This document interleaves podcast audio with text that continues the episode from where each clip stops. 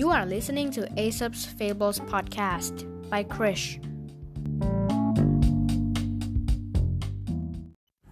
ตอนที่ 36 แพะกับหมาป่า แพะตัวหนึ่งหนีการตามล่าของหมาป่า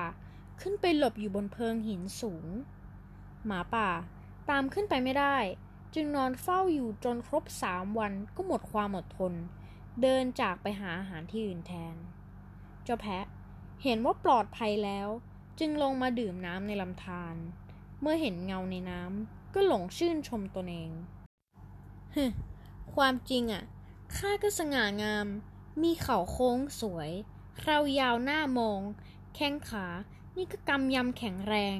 ไม่เห็นจะต้องกลัวเจ้าหมาป่าเลย เมื่อหมาป่าย้อนกลับมาอีกครั้ง เจ้าแพะก็ยืนจังก้า ประจันหน้าท้าทายหมาป่าว่าฮึ คราวนี้แหละ ข้าจะสั่งสอนให้เจ้ารู้พละกำลังของข้าซะบ้าง เจ้าแพะพูดจบ ก็พุ่งเข้าขวิดหมาป่า แต่หมาป่าหลบทัน และกระโจนเข้าขย่ำคอแพะ ผู้โง่เขลาตายทันที นิทานเรื่องนี้สอนให้รู้ว่า เป็นเรื่องโง่เขลาที่มัวลุ่มหลงไม่รู้จักตนเอง เพื่อนๆก็เหมือนกันนะครับ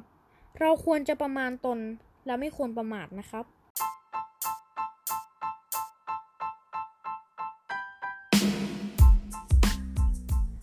ขอบคุณที่รับฟังจนจบ แล้วพบกันใหม่ในนิทานอีสบตอนต่อไป